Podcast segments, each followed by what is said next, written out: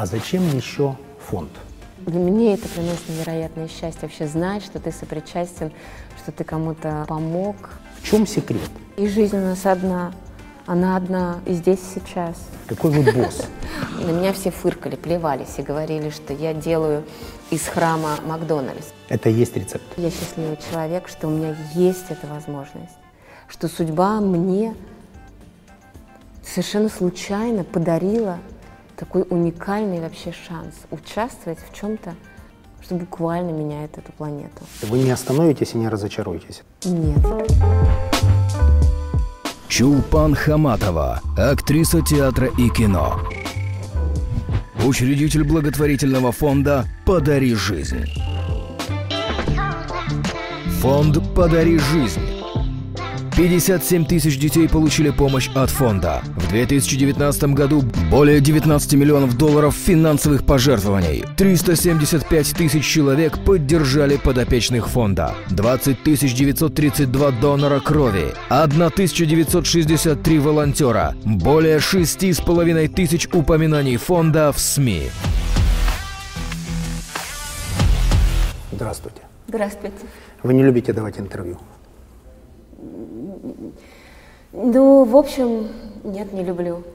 Почему? Ну, мне кажется, какая-то пустая трата времени, честно говоря. Потом, и нет, бывает иногда и редкие исключения, когда ты в процессе беседы что-то начинаешь новое открывать, у тебя есть оппонент. Очень часто просто журналисты делают свою работу, и, в принципе, кто сидит в этом кресле в данный момент здесь, сейчас, они, конечно, го готовятся так или иначе, но, тем не менее, в, глоба... в космическом смысле этого слова, это, конечно, выкинутое время в помойку.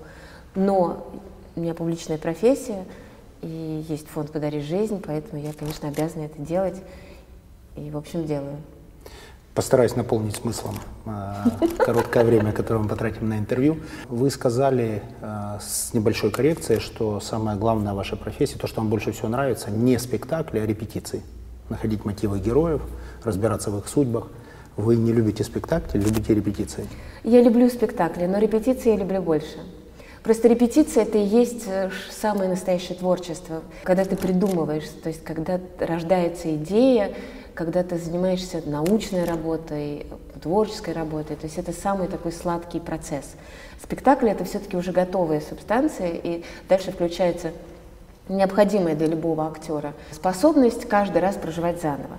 И, и, собственно, все. А в репетициях у тебя есть и каждый раз проживать заново, и еще при этом открывать какие-то новые горизонты. То есть ты творец во время репетиций, а во время спектаклей, в общем-то, уже не в такой степени. В спектакле «Горбачев» вы ищете мотив у Раисы Максимовны, как она говорит, верхней частью. Вы посмотрели, да? Я посмотрел да? внимательно. Да. Я очень внимательно посмотрел. Угу. Мы комплиментом перейдем. Вас. Во, во второй части я уже посмотрел многое из того, что вы делаете. Но вот то, что вы подбираете на сцене, как она говорит, и хотите поймать вот ее интонацию, да, или ее темперамент, это как раз часть репетиции, которую мы случайно увидели как зрители? Да, часть, небольшая часть репетиции, которую оставили в спектакле, безусловно, да. Именно так. Но то, что мы делаем на сцене или в гримерке в спектакле «Горбачев», конечно, это домашняя работа. Мы э, в основном дома делаем эту работу, а уже на репетицию приходим с какими-то заготовками. Уже достаточно длительное время живете в статусе актрисы номер один. А зачем еще фонд? А, ну, во-первых, я не, я не чувствую этого статуса. Фух, хотя он, конечно, невероятно приятный, но я его не чувствую. Я каждый раз перед выходом на сцену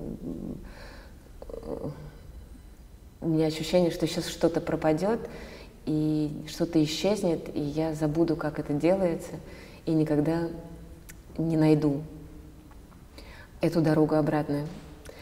Вот ощущение, что я сейчас выйду, и все потеряется смешное очень ощущение, но практически каждый раз перед выходом на сцену. Зачем фонд? Я не могу ответить на этот вопрос. Как-то так сложилась моя судьба. Я, может быть, и прожила бы без фонда «Подари жизнь». Но так сложилась моя судьба, что я познакомилась э, с неравнодушными людьми, с людьми, которыми чужое горе было так присвоено.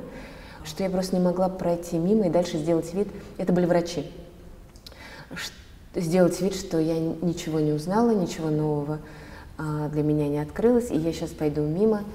Наверное, в силу профессии. Мне кажется, любой актер, у него, в общем-то, ну, эмоциональный слой достаточно тонок защитный, а его практически нет, поэтому а, как только я увидела проблему вот так по-настоящему прочувствовала, в общем, мне назад уже пути не было, по большому счету, потому что жить и делать вид, что все прекрасно, как ни в чем не бывало, ходить в театр, заниматься просто творчеством, зная, что где-то ты можешь быть полезен и можешь изменить ситуацию и чью-то жизнь спасти в буквальном смысле слова, ну как-то не получилось у меня.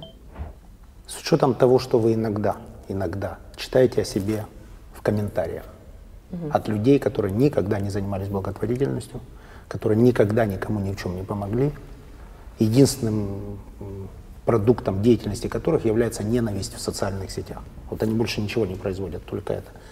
Вот с учетом того, что вы иногда читаете, я даже услышал от вас слово «рушиться изнутри» в какой-то момент. Вы бы начинали то, что вы сделали? Да, конечно. Ну что вы, конечно. Естественно. Я живу не для того, чтобы получить какую-то оценку от кого-то со стороны. И делаю свои поступки не потому, что мне важно, что кто скажет. Я это делаю, потому что, ну, иначе я не смогу в зеркало смотреть. Я это делаю для себя, это моя потребность в первую очередь. А как на это отреагируют? Сейчас уже легче. Да, было тяжело, потому что это вообще была какая-то новая данность, новая реальность.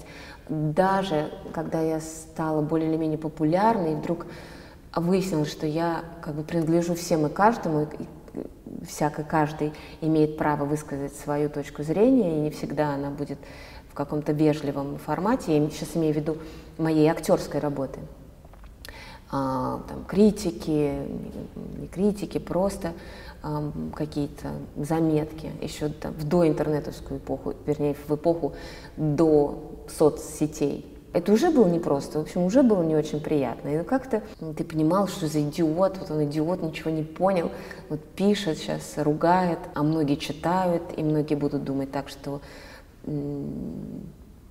так и есть на самом деле. И, в общем, я расстраивалась, расстраивалась, но э, с годами, с месяцами, с днями, с часами опыт все накапливался и накапливался. И тем не менее, когда вдруг все это хлынуло из соцсетей, то есть это уже была лавина неуправляемая, она была не такая точечная, как это было, не знаю, там 20-15 лет назад, э, я оказалась не готова. Поэтому я немножко психологически поломалась, ну, ничего, интересный опыт, время, это мое время, в котором я живу, я должна в нем жить дальше, не позволяя ему себя сломать. Ну, то есть сейчас есть иммунитет? Он у сейчас вас есть иммунитет. Глобально по отношению меня, вот как бы к самой себе он есть. Дальше у меня срабатывает вообще мироустройство, вообще мироздание. Как так может быть? Наряду со всеми, конечно, трагедиями, войнами, голодом, бедностью, как так может быть, что еще в этом пространстве находятся люди, которые извергают эту злобу, множат ее и воспроизводят? То есть это уже не по отношению ко мне. Меня они не ранят. Они ранят мое сознание в том смысле, что мир настолько несовершенен. Но я с этим, я думаю, не я первая, не я последняя сталкиваются все, когда вдруг понимают, что мир не такой, как мы читали в детских книжках наших. Ну, есть, даже слышал выражение, пусть несовершенство мира ни, никогда нас не доводит до истерик. Нет, никогда. Все, все хорошо в этом смысле сейчас. А вот общий баланс любви, уважения, потому что сейчас, если вы обратили внимание, такими новыми моральными авторитетами неожиданно стали вот эти блогеры. YouTube-блогеры, TikTok-блогеры. Вы считаете, что они моральные авторитеты? Э, у них, независимо от них, появилась такая функция. То есть их этой функцией наделили они к ней не готовы. В отчаянии, да, ее наделили, в отсутствии чего-то другого? В отсутствии других более значимых событий человек может существовать в вакууме, соответственно, он ищет точку приложения, я имею в виду подписчики. Угу. И они наделяют некоторых э, тиктокеров, блогеров набором функций, не свойственным им. И они не готовы. На что я обратил внимание, что очень малое количество этих новых инфлюенсеров, они конвертируют свою социальную значимость в благотворительность. Ноль, мне кажется, вообще минимум, да. Это мне это удивительно. Это же удивительно. Угу. То есть у тебя есть возможность Это фактически пришло к тебе достаточно быстро и во многих случаях незаслуженно, но тем не менее ты не конвертируешь это ни во что, кроме оплаты своего сториса. В чем секрет? В том, что они не такие ранимые, как, может быть, э, как мы. Как. Может быть, они не так там чувствуют. Э, я думаю, что то, они, что происходит. я думаю, что нет какого-то соприкосновения, как бы нет этой другой формат мышления, безусловно, да, а, он изначально другой. Все-таки человек, выходящий в публичное поле, с, ну, очень часто с какой-то абсолютно бельбердой, да, а, там я в кино снимусь плохом, мне потом жить не хочется, я дышать перестаю от стыда, потому что как же так вот я вляпалась. А здесь с этой билибердой люди себя прекрасно себя чувствуют. То есть у них нет этой эм, как бы такой постреакции, они не анализируют это. Я сейчас не, не про всех говорю, да, я сейчас условно вот про такую пустую пустоту. Значит, там другое мышление. Значит, в этом мышлении как-то должны благотворительные фонды изловчиться – это, в общем-то, не их проблема. Они такие, какие они есть, они другие.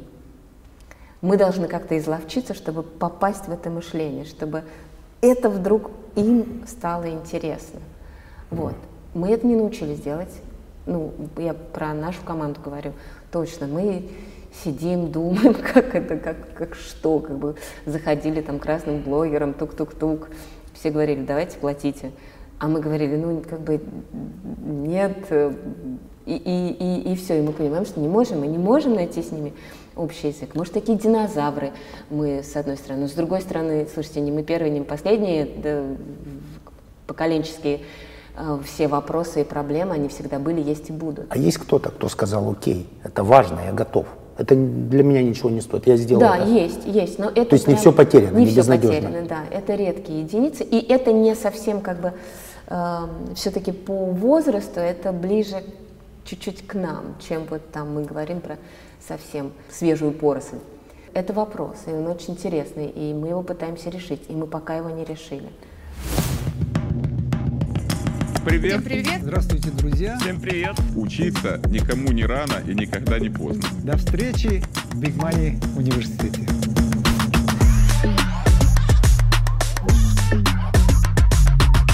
У вас в интервью я прочитал, что когда вы зашли с шестым богатым мужчиной на ужин, где, когда стартовали свой фонд и просили у известных благотворителей деньги, находили их контакты через знакомых, и человек, который в ресторане вас встречал, немножко удивился. То есть сейчас этот э, алгоритм не работает с новыми потенциальными лидерами мнений, которые должны сказать, смотрите, есть люди, у которых в буквальном смысле от наших денег зависит, будут они жить или не будут. Вы еще не подобрали этот алгоритм. Как с ними разговаривать? С, с блогерами? С новыми инфлюенсерами? Нет, не подобрали. Не подобрали. Они сложнее, чем те предыдущие, которые были, с которыми вы нашли Да, они вообще другие. Это, это другие. А это в целом ваша оценка, это правильно, неправильно, это хуже или лучше? если можно такими категориями описать процесс? Нет, я не буду говорить, кто хуже, кто лучше, потому что я сама это не понимаю. Я... Я думаю, что надо немножко времени, просто поймать этот формат. Они подрастут? Понять. Во-первых, они подрастут, да, и все-таки у них э, ценности жизни немножко или не немножко изменятся. Во-вторых, подрастут снизится возраст людей, которые сами начнут делать благотворительные проекты. Они будут уже из их поколения. И вот те люди, mm-hmm. которые сами начнут делать mm-hmm. благотворительные проекты, такие же, как те, которые блогеры, с другим мышлением, я думаю, что вот через них, через это молодое поколение благотворителей, мы как-то все паровозиком и пролезем, я надеюсь, через сколько-то лет. То есть э, это уже, а это правда другое мышление, это встречалось э, с некоторыми ребятами, которые ну, хотят сделать там фонд и еще что-то. И я вижу, что они вообще с другой стороны, с другой стороны заходят в этот, э, в этот дом. И вот, например, наш опыт им совершенно не нужен. То есть нужен в чем-то там, может быть, э, в интеллектуальном волонтерстве, там, в каких-то. Но, в принципе, они вообще с другой стороны заходят. Мы заходили с правой стороны, они заходят с левой стороны, в этот дом под названием благотворительность и делают такие вещи, которые мы себе позволили там только я не знаю, там через 10 лет после того, как фонд уже работал, робко начинать думать в эту сторону, оглядываясь на общественное мнение, кто что, значит, как отреагирует. А они вообще не оглядываются, они идут и сразу вот совершенно другим путем. Логика моя подсказывает, что у них ничего не получится. Но мне так хочется верить, что получится. Мне так хочется верить, что вот они ну, протопчут какую-то новую, совершенно незнакомую, яркую, безумную дорогу, и, и тогда мы и захватим-то тепленькими этих блогеров. Последний вопрос в блоке о взаимоотношениях с новой поведенческой и социальной ролью человека. Она же изменилась. Понятно, что соцсети изменили нашу жизнь навсегда. Вам в каждом интервью как есть. Да, как э, есть. Можем спорить с этим, но Безусловно, живем да. уже в, этом, в этой да. повестке дня. В каждом интервью вам задают вопрос, как бороться. А вот посоветуйте, пожалуйста, вы прошли этот тяжелый хейт. Кстати, в благотворительности, где под каждым постом, как я считаю, должны были заходить люди и благодарить. Говорить спасибо, что вы тратите свое время, что вы тратите свои деньги. Возможно, пришли кто-то, кому вы помогли. Вы даже как-то сказали, что вы все-таки ориентируетесь на адресную помощь, и когда смотрите в глаза определенной каждой конкретной мамы, то хотите помочь ей, а не вообще всем мамам. Ну что, наверное, правильно, эмоционально, очень по-женски. И... Ну нет, вот конкретно. Вообще хотелось бы э, помочь всем мамам. Как бы цель, настоящая цель, это чтобы в этой, в нашей стране сегодняшней не было ни единого случая, чтобы ребенок, у которого не хватает денег на лечение, оказался за бортом. Просто вот чтобы нет, чтобы каждый, буквально, каждый. Да. Это возможно? Да, возможно. возможно. Это возможно, да. Так вот, вам все время задают вопрос, как жить в этот момент? Как строить себя в этот момент? Как, возможно, это не реагировать? Как максимально быстро приобрести к этому иммунитет? Отвечать или не отвечать? Ну, например, вот вам, ага.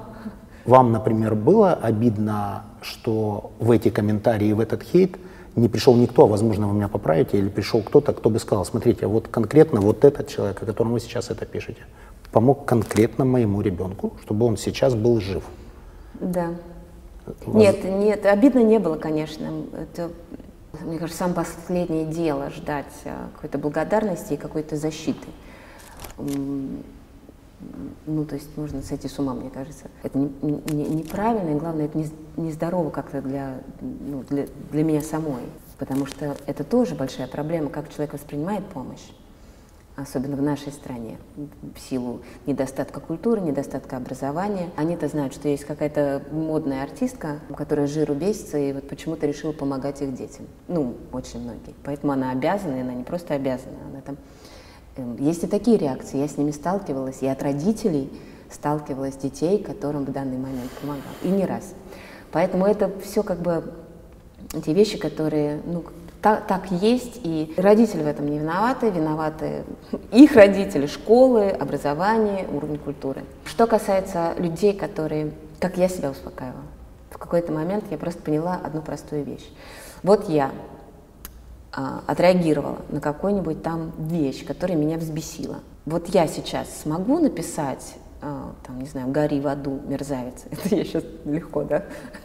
Там по-другому пишет.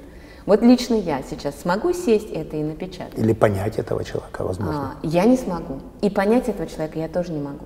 То есть я не, см- я не могу себе как бы увидеть этот образ. И я не вижу его. И я понимаю, что единственное, что может сподвигнуть этих людей так поступать, это какое-то тотальное одиночество и не любовь к себе. Они сами себя не любят, они не любят весь мир. И в этом и есть проблема. И в этом есть проблема, Основная. да. Их, и их остается только жалеть, а не, не злиться и от этой злости не уничтожаться, не самоуничтожаться. Это и есть рецепт. Мой такой, да. Пожалеть Я... этих людей. Да. И да. постараться не обращать на них внимания. Постараться не обращать внимания, да. Рецепт принят. Для меня это тоже, кстати, Если у вас есть время, отвечайте на комментарии. Но мой опыт показывает, что как бы каждый комментарий, новый ответ, каждый комментарий рождает еще десяток как бы других, и это все только множится, и вот это вот, как говорил Булгаков, словесная почкотня, она засоряет и и, и, и вместе с нашей головой, и космос, и всю вообще энергию вокруг нас. Не будем ухудшать э, мир. Не будем. Ответами на комментарии хейтеров. К операционному управлению к фондам. У нас больше 600 тысяч подписчиков. Это немного для классического YouTube-канала, но это очень много для канала, который говорит исключительно о бизнесе. Это очень много. Тут собрана такая очень специфическая для соцсети аудитория, которая ориентирована mm-hmm. на бизнес. Это люди, которые каждый день хотят быть лучше, чем они были вчера. Соответственно, развиваться, конвертировать это в успехи своих компаний, брендов, коллективов, mm-hmm. которыми они руководят. В операционном режиме, а, как вы руководите фондом? Какой вы э, начальник? Какой вы босс? Э, вы контролируете тайминги, вы ставите задачи, вы перезваниваете и говорите, выполнил ли ты вот это. Или это такой больше нативный стиль управления? Какой а... Чулпан Хаматова босс? Ну, когда я только, когда это только все началось в моей жизни, что такое системная благотворительность, в общем-то, никто не понимал. Мы, а, мы придумывали велосипед буквально. Сначала мы ехали на одном колесе, потом мы поняли, что, наверное, лучше два колеса, потом мы сделали раму, потом мы сделали руль. И это было вот в режиме какого-то такого ежедневного существования, потому что я туда прям сразу нырнула, и в какой-то момент я поняла, что я не выплываю. Мы все делали все и сразу. И очень часто делали что-то бестолково. Когда мы начинали, э, много лет назад, много времени назад, э, у нас была одна тема. Вообще доказать, что ну, в нашей стране возможно такое понятие, как помощь другому человеку. Потому что на тот момент, 15 лет назад, понятие благотворительности было совершенно дискредитировано, и никто в это не верил.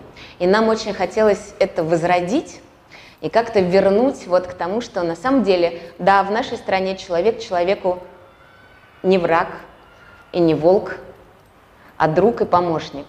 И первое, что я поняла, у нас прекрасная команда, чудесные люди, все готовы там все не спят с синяками под глазами, ходят, все работают на износ ради блага значит, чужих э, детей и их родителей, и они вот-вот все подохнут, просто сдохнут, кончатся, и я вместе с ними. И как бы никуда это, в принципе, не двигается, потому что детей меньше не становится. И я поняла, что нужен а, очень грамотный бизнес-человек. Человек, который всю нашу вот эту вот эм, систему как бы такого неравнодушия добра, э, света и, и всего остального приведет в порядок, сложит, потому что иначе мы как-то никуда не ехали, по крайней мере, на тех скоростях, на которых поехали, когда этот человек пришел. И я долго искала, и друзья из бизнеса помогли мне найти такого человека. Они оплатили его работу первое время, потому что, понятное дело, что этот человек так как он профессионал был своего дела, стоил недешево. Поэтому просто друзья взяли на себя эту функцию, они какое-то время оплачивали ему зарплату. А потом он уже, когда втянулся, я говорю сейчас про Гришу Музманянца, нашего потрясающего директора, который изменил парадигму просто. Полгода на меня все фыркали, плевались и говорили, что я делаю из храма Макдональдс. Так, это мы в анонс вынесли. Вот, э, все подозрительно смотрели. Я делала морду кирпичом и просто очень надеялась на Гришу, что Гриша все-таки наладил. И он это сделал, и он наладил. Он наладил рабочую систему, именно систему.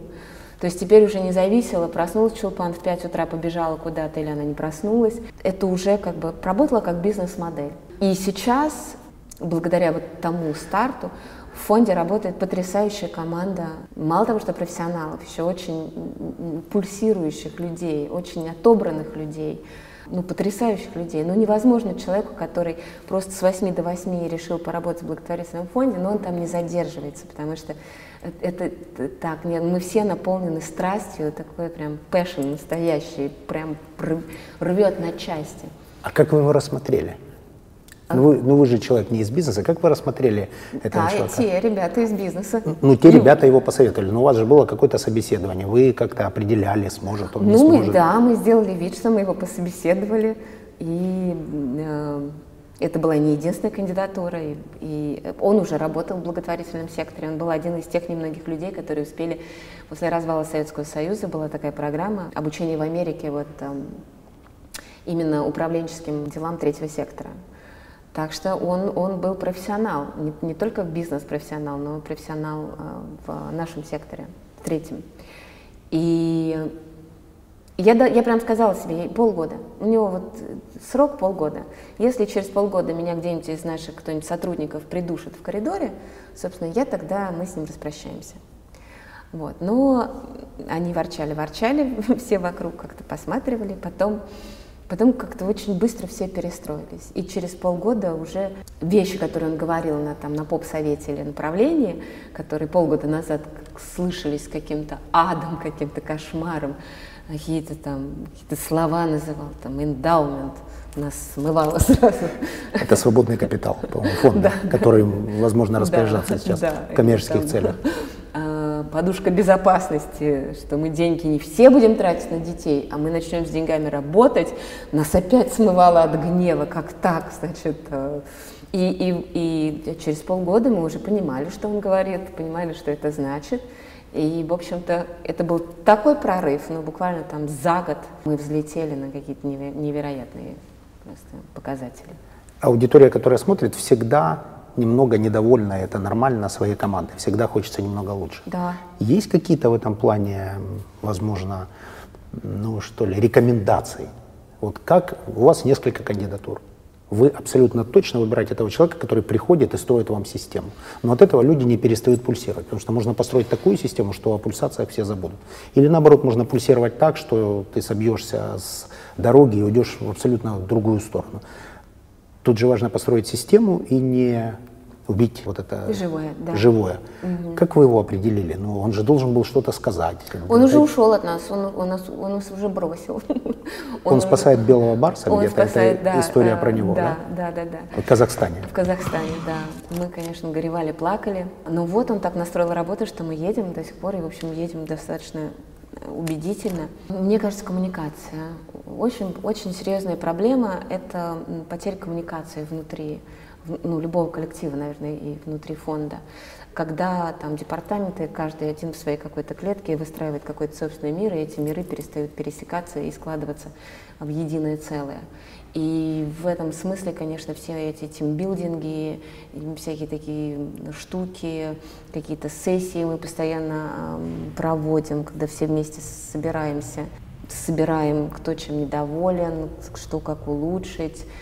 С этим работа идет серьезная. У нас есть даже, как это называется, это HR, да, Human Relations? Да, да, управление Да, людскими ресурсами. Вот, у нас уже как лет пять, наверное, уже есть такой человек, который э, с- смотрит за настроением. Ольги Кудиненко в вашем партнерском, можно так говорить, да, Конечно, фонде таблеточки, когда я снимал с ней интервью в Киеве, там так чувствуются эти вибрации, потому что ну, в обычной компании это выглядит так. Отправьте вагон сюда, зашлили деньги, произвели продукцию. То есть сам набор фраз друг другу, он отличается от того, что я услышал в благотворительном фонде, потому что там в буквальном смысле звучит следующее. Вы помогли такому-то ребенку, потому что у него завтра операция, а если нет, найдем на операцию, то ребенку грозит смерть. А Вы помогли там, нам нужно срочно там переливание крови где-то в какой-то больнице, срочно там нужно сделать какой-то ремонт. Звонит мама, это при мне все происходило. Я далек абсолютно от мысли, что это было сделано для меня. Мы просто совершенно случайно зашли по, Да-да, конечно. в в офис, Так чтобы есть. послушать. И я, ну, в общем, я уже прожил достаточно длинную жизнь, и я не смог удержаться от э, слез. Ну, э, это невозможно слушать. То есть неподготовленному человеку это невозможно слушать. Находиться в этой атмосфере долго невозможно. Какова тот уровень, буду называть вещи своими именами, да, вот цинизма должен быть в человеке, чтобы не раствориться в этом, потому что потерять себя в этой истории, это потерять себя как боевую единицу, и так немного людей ориентировано на благотворительность. Вот как вы находите эту грань? Очень сложный вопрос.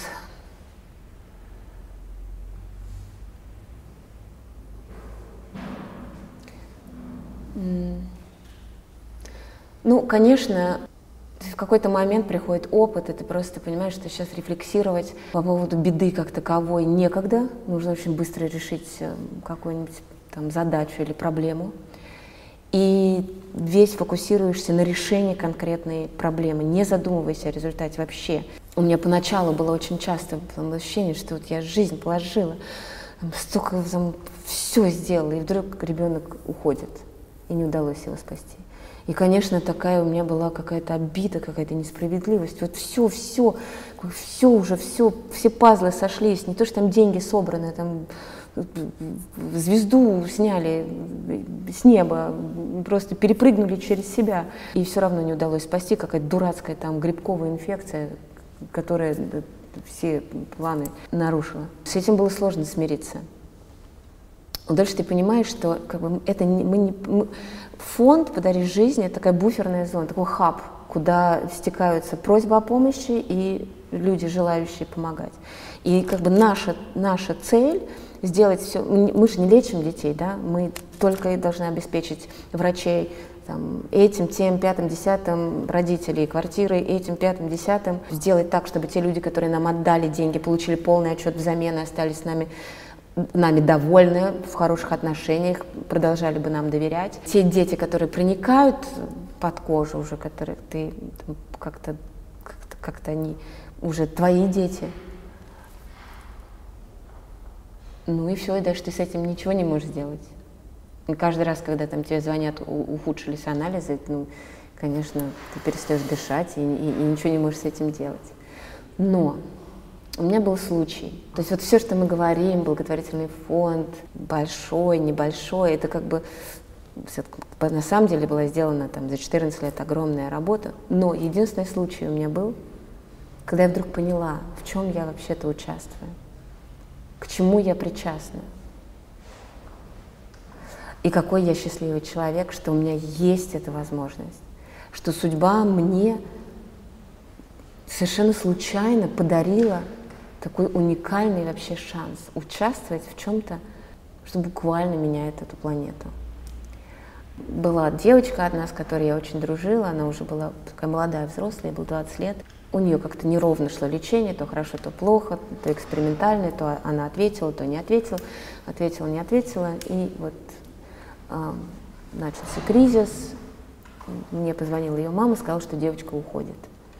Она жила в другом городе, к счастью, у меня не было спектаклей, которые нельзя отменить, но у меня были репетиции, которые можно отменить.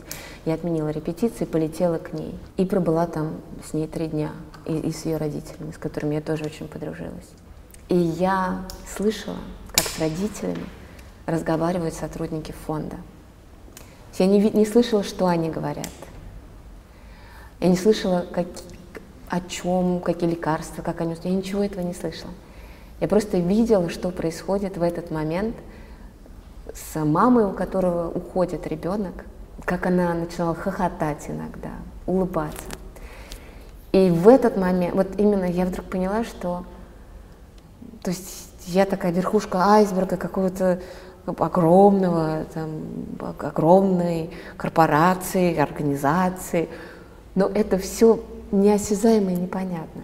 А вот эта вещь была очень осязаемой и очень понятна увидеть, как мама хохочет там над, как, над какой-то шуткой от сотрудника фонда «Подари жизнь», как она кладет трубку в другом совершенно настроении. Ну, вот я поняла, что это совершенно какая-то, ну, подарочная ситуация, которая есть в моей жизни. И когда мне говорят, а как вы все успеваете, ну, это смешно. Даже ну, смешно. Даже слышать смешно. Есть масса людей, с которыми я встречаюсь и говорю, послушайте, вот тут такая тема, вот, э, значит, ребенок, они говорят, нет, нет, не надо, пожалуйста, не надо, я не хочу ничего об этом знать. И эти наивные люди думают, что если они не будут об этом знать, то этого и не будет в жизни. И мне кажется, это очень а, такая тотальная ошибка, потому что не анализируя это, не анализируя а, понятие да, боли, да, трагедии, да, чужого горя, нужды, смерти, времени. Ты э, делаешь так, что ты э, лишаешь себя счастья, опять ты, я, лишаю себя счастья вот этого познания, ощущения, что это может быть по-другому. То есть я, когда я надеваю шоры и не хочу никуда погружаться, вот в этом пути я просто сдвигаю, не, не уберегаю себя, а наоборот сдвигаю эти границы понимания радости жизни. Потому что как только я, соприкоснувшись с фондом «Подари жизнь», полюбивший детей, подружившись с ними, потеряв нескольких детей, как только я поняла, что это моя какая-то привилегия, которую мне дала судьба, как только я поняла, что я могу закончиться вместе с людьми, которых я очень люблю, каждую секунду. Вот это вот понимание, которое дало мне э, присутствие, как бы казалось, самой, ну, наверное, грустной, горькой, страшной темой под названием э, детская онкология, оно сделало меня, как ни странно, счастливым человеком. В этой истории отменили целый блок вопросов, вы, в общем-то, дали на них ответы. Вы не остановитесь и не разочаруетесь. Это важно для многих. Как бы тяжело это ни было. Нет, я, я пока не придумают таблетку, э, ну, думаю, что как только придумают таблетку, я, я куда-нибудь еще переметнусь. Да, ну, слушайте, это как наркотик, я не знаю, я, может быть, такой человек-идиот с какой-то поломанной хромосомой внутри. Для меня это ну, для меня это приносит невероятное счастье, вообще знать, что ты сопричастен, что ты кому-то помог, э, даже если не выжить, но хотя бы там облегчить последние дни и, и как-то закончить эту жизнь достойно. Ну, у меня от этого, правда, выделяются, не знаю, как их называют, эндорфины, э, гормоны радости. Эндорфины. Ну, не знаю, как дальше подниматься на эмоциональную высоту этого интервью после этой истории. Короткий блок вопросов о личном. Не буду говорить роль любимая, которая не сыграна, которая, возможно, о которой вы мечтаете. А вот из сыгранных, кто ваш любимый персонаж? Вот, вот как человек, да, кто, кто он, кто, кто она? Кто вам понятен, кто вам, кого вы уважаете, не знаю, возможно, испытываете чувства какие-то, Возможно, он виртуальный или реальный персонаж. Как вы уважаете. Знаете, как ни странно, для актера самая интересная роль — это та роль, которая очень от него далеко. Вот э, разгадать, расшифровать э, личность э, персонажа, который ты вообще не понимаешь, ну то есть вообще не понимаешь ни мотивацию поступков, ни, ни, ничего. И как бы для меня лично, как для актрисы. Есть разные актеры. Есть актеры, которые с фильма в фильм, из спектакля в спектакль играют сами себя, очень убедительно это делают и абсолютно счастливы в этом как бы в этом формате. Мне нет, я не могу играть повторяющиеся роли. Эм, если я чувствую, что я опять скатываюсь в то, что я уже делала, у меня падает самооценка, портится настроение. Поэтому как бы для меня профессия актера — это возможность как раз пульнуть себя в какие-то совершенно противоположные направления. Если я сыграла это, то я уже точно не буду больше играть, я буду играть другое.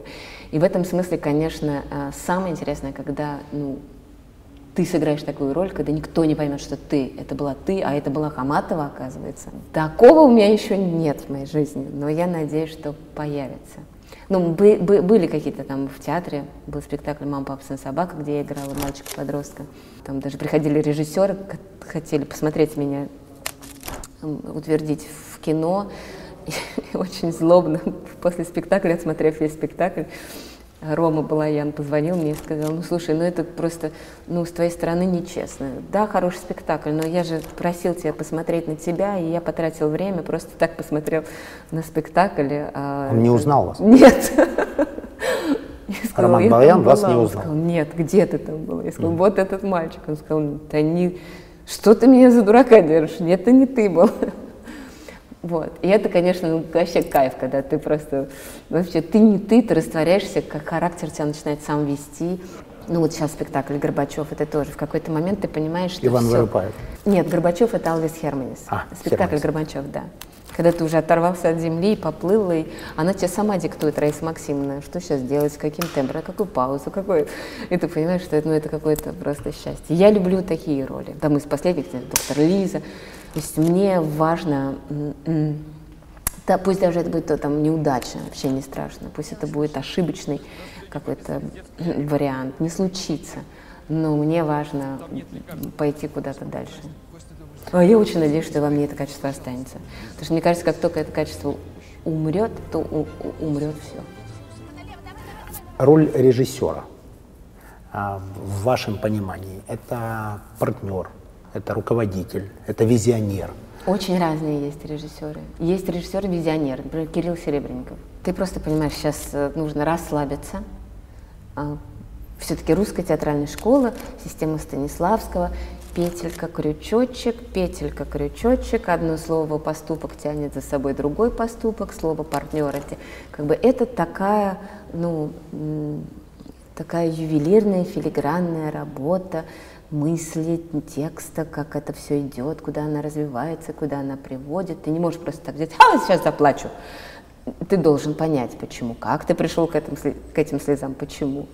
Вот. А, а Кирилл это визуальный театр, очень при этом умный, продуманный театр, но он тебе не подстелит там соломку и не скажет, знаешь, вот сейчас из, из вытекая из той вот сцены, ты сейчас сделай, пожалуйста, никогда не скажет, он просто скажет, просто там скажет, и здесь вот там надо там кричи. А почему ты, это уже твоя домашняя работа. Ты понимаешь, что в итоге все это, как бы, все это визионер, визуальное полотно, все вместе, вместе с твоей игрой, вместе там со светом, вместе с музыкой, вместе с декорацией, вместе с танцем, и еще черти с чем, с видео и так далее, что там э, может напихать современный режиссер. Все это сработает на смысл. Есть режиссер, который вот будет петелька, крючочек сидеть, разбирать текст долго-долго, подробно-подробно, и только потом выпустит тебя на сцену. Есть режиссер-начальник. Но чтобы работать со мной, например, это, конечно, у этого режиссера должен быть очень большой авторитет. Тогда я...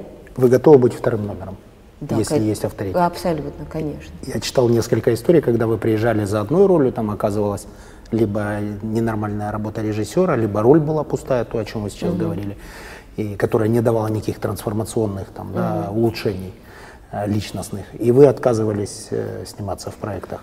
То есть вы готовы И, быть и когда-то отказывалась, а а когда-то, когда поздно это понимала, тогда я не отказывалась, к сожалению, чтобы не подвести других людей. Это моя не очень хорошая черта. Я не умею сказать твердое нет. Мне жалко всех, мне жалко группу, которая потратила на это время. А Мне жалко деньги продюсеров, в конце концов. То есть э, один, правда, была такая одна работа, в которой я промучилась весь съемочный процесс, понимала, что мне надо уйти, что я заболеваю, но уйти я не смогла, потому что я понимаю, что я подставила огромное количество людей.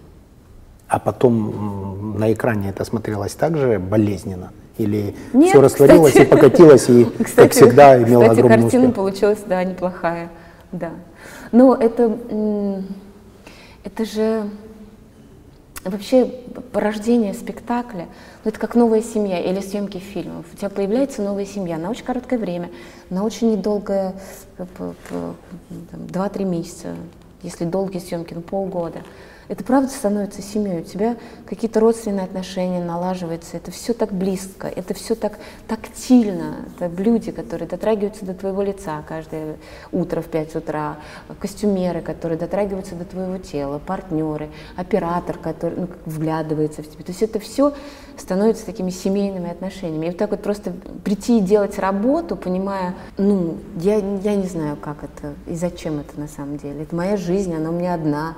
Я хочу видеть вокруг людей, которые мне приятны. А те съемки, это были не очень приятные. Режиссер, невоспитанный, такой начальник, кричал, хамил. А, Ну, кино получилось. Кино, ну кино получилось. Есть у нас один вопрос, который э, объединяет всех участников проекта. Что важнее, путь или результат? Ну, мне путь, конечно. А результат? Для меня путь. Результат А. вообще это ерунда какая-то. Полный зал. Ух ты, я сказала, Нап- ерунда. Нет, конечно, не ерунда. Не ерунда. Райкин, например, сидел рядом со мной и аплодировал вам стоя и сопереживал так спектакль. Он был Да. настолько эмоциональный. Это был такой эмоциональный центр зала в этот момент. А он сам тоже в театральном мире величина. И он пришел смотреть на вас. И Ну, путь. Ощущение жизни дает путь все-таки. Результат — это некая такая капля, да, это точка. Результат.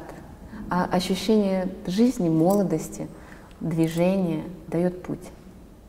Поэтому я выбираю путь. А если он без результата? Ну, пусть будет без результата. Все равно. Зафиксировали. Последний, э, И последний... дальше у нее начались премьеры провальные, одна за другой. Нет, не думаю. Последний, э, в общем-то, вопрос или пожелание. Сейчас такой постпандемийный период. Сейчас новая поведенческая экономика, сейчас экономика одиночества, сейчас, э, в общем, рушатся такие базовые, фундаментальные вообще основы жизни, взаимоотношений людей, А они меняются. вернутся, как вы думаете? А я вам хотел задать вопрос. Вот вы, э, А вы мне потом ответите то, что вы думаете, потому что мне интересно тоже. Ладно?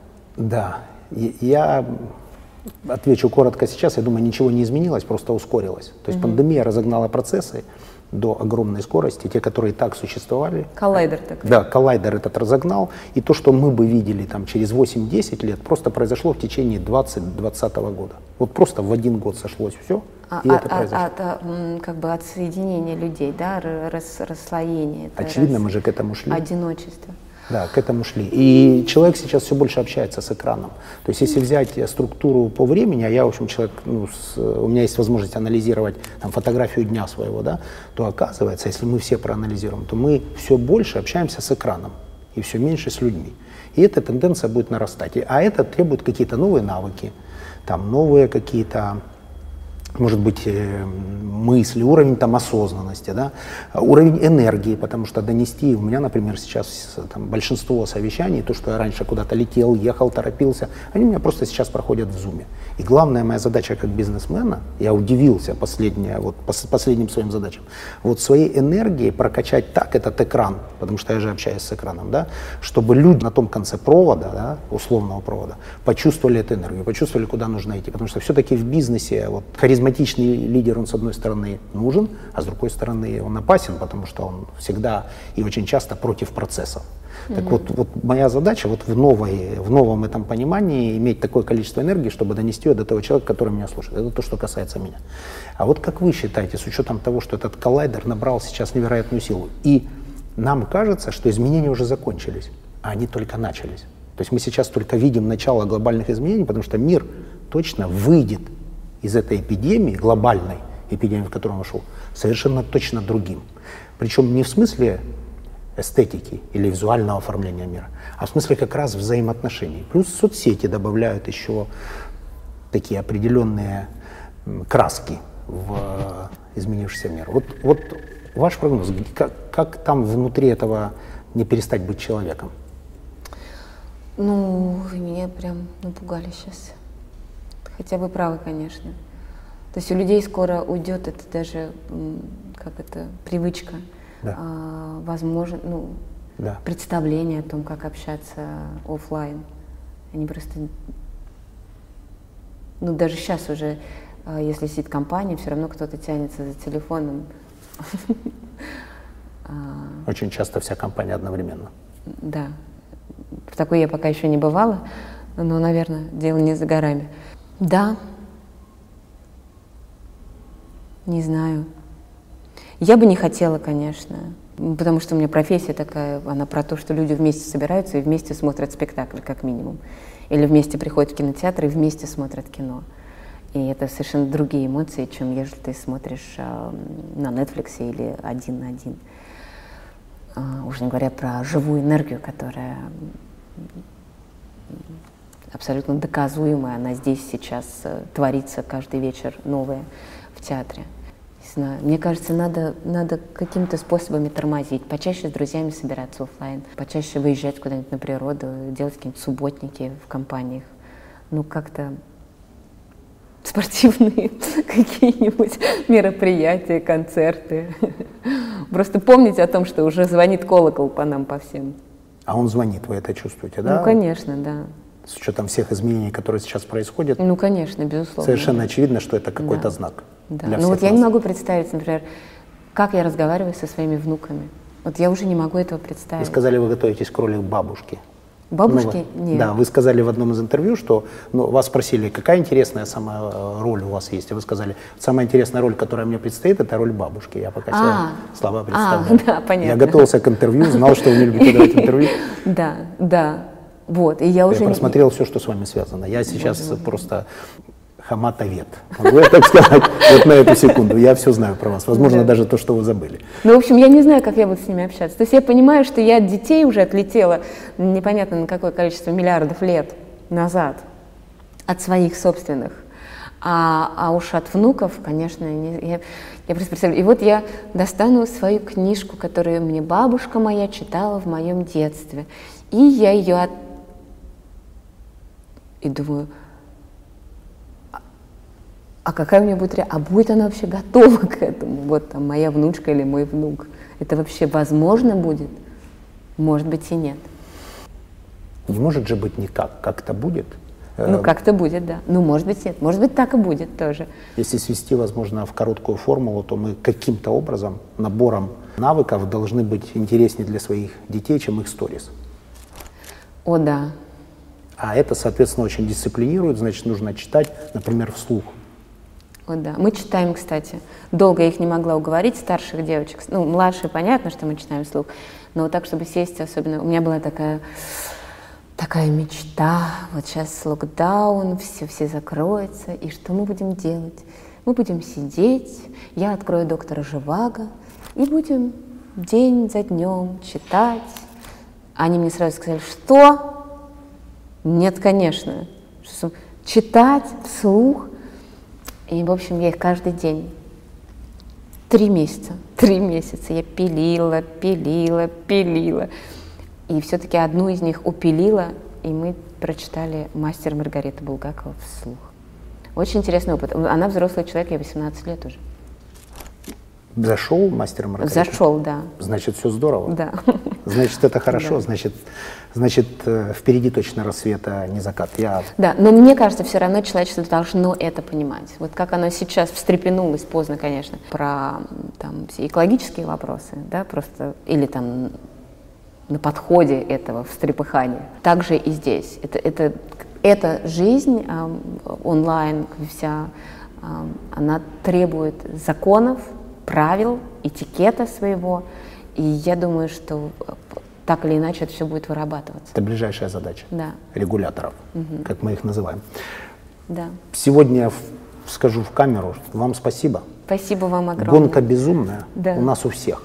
Все мы Спасибо. куда-то торопимся, летим, перемещаемся, что-то делаем. Даже, кстати, на локдауне все думали отдохнут, а Да, всё да, еще- ничего подобного. да. все еще больше уплотнилось. И вот э, в этой такой гонке очень часто нужно задумываться над тем, чтобы останавливаться для таких разговоров, чтобы подумать о том, Да. кому вот просто необходима наша помощь, чтобы задуматься над тем, что хотела сказать Захарка, по-моему, называл Захарка, м, да. Михаил, э, Михаил Сергеевич Раису Да. Максимовну. Что она хотела сказать, какие у нее были тогда чувства, какую роль она оставила в истории, э, оставил ли Михаил Сергеевич Мятину Василиан, оставил совершенно точно, только все до сих пор спорят со знаком плюс или со знаком минус.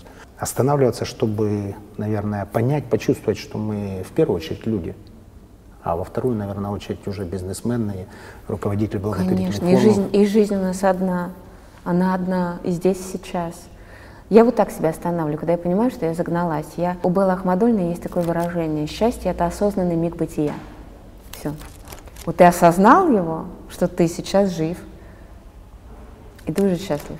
В принципе, этого достаточно. И не говорю, конечно, про какие-то там, там трагедии, настоящие трагедии. Но в принципе в нашей гонке нет никаких трагедий, да? Мы просто бежим, потому что нам надо бежать. И когда я себе говорю, что подожди, это моя минута.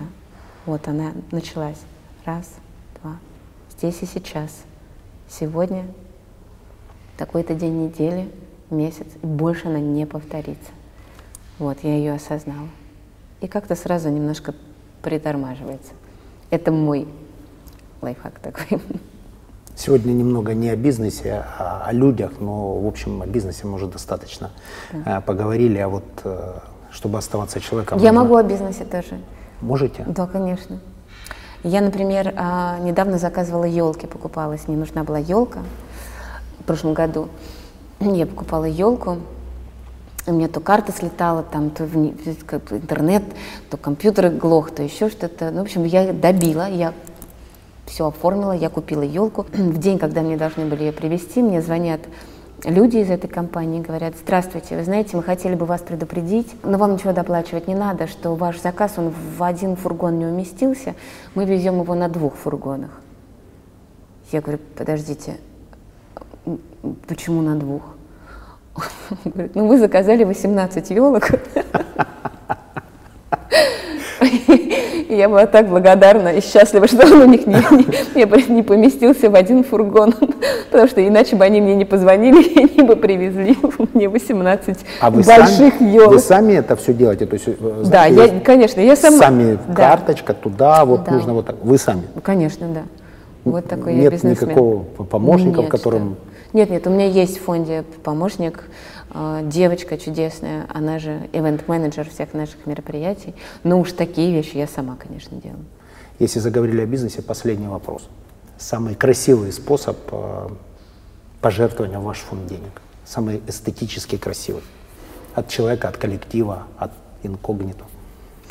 Ну, у нас есть такая чудесная программа, она называется «Друзья фонда». Это платформа, вы на нее заходите и придумываете какую-нибудь акцию. Это может быть день рождения, свадьба, я не знаю, там, бросаю курить, челлендж, что угодно. Она просто очень удобная, подключаете туда, рассылаете это своим друзьям, и кто хочет, он а, тоже подключается и переводит. Мне кажется, любое мероприятие, которое вы делаете, да, а, оно может быть не просто, не только про хорошее настроение, вот мы сейчас потусим, расслабимся, но плюс к этому еще можно кому-то помочь. Да, это всегда можно, я не знаю, какой-то там всем скинуться по 10 рублей, даже вот там, я не знаю, нас 20 человек на тусовке, 15-10. И это уже будет помощь. И, то есть мы потусили, нам прекрасно, весело, хорошо, и еще при этом помогли. Ну, конечно, сдавать кровь тоже очень полезно и здорово, и для организма полезно. У нас масса удобных вещей, которые мы придумали. То есть, там, допустим, раньше, как, когда мы только начинали, не было возможности мы должны были быстро-быстро сказать расчетный счет, должны были люди быстро переписать или там где-то в флайерах, потом прийти с этим флайером, переписать в Сбербанке, заполнить все это. Значит, это было понятно, что мы теряем ну, такое количество потенциальных наших благотворителей, потому что не у всех есть время этим заниматься. И у меня была идея фикс, чтобы в Сбербанке, я увидела это в Берлине, там в Берлине прям в банке стояла стойка, где были заполненные платежки на несколько разных фондов – какие хочешь, такую и, а, ну, это еще там до, до эпоха вот этих вот всех э, через касание переводов, э, онлайн-банков и так далее. И я начала просто прям биться, пробиваться в Сбербанк а, для того, чтобы, ну, заполненная платежка. Я им объясняла, ну, вам же хорошо, ну, как бы, что вам эта платежка? Мы, мы их напечатаем сами, просто поставьте, чтобы людям не надо было ничего заполнять, чтобы они вписали. Э, утром и вечером я звонила этим людям, утром и вечером они то писали, то ужинали, то уехали, то еще там. Утром я прям поставила цель.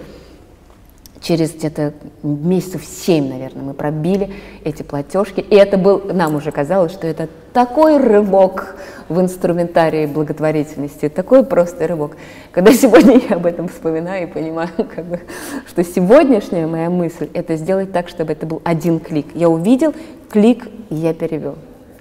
То есть я понимаю, какой путь мы прошли все вместе от вот этой как бы заполненной платежки до сегодняшней потребности, чтобы это был вот именно в меня попало, я по себе знаю, это не то, что люди плохие, я по себе знаю, в меня попала какая-то информация, там, я хочу перевести куда-то, а пока я там не нашла карточку, потеряла где сумку, уже доехала, уже при...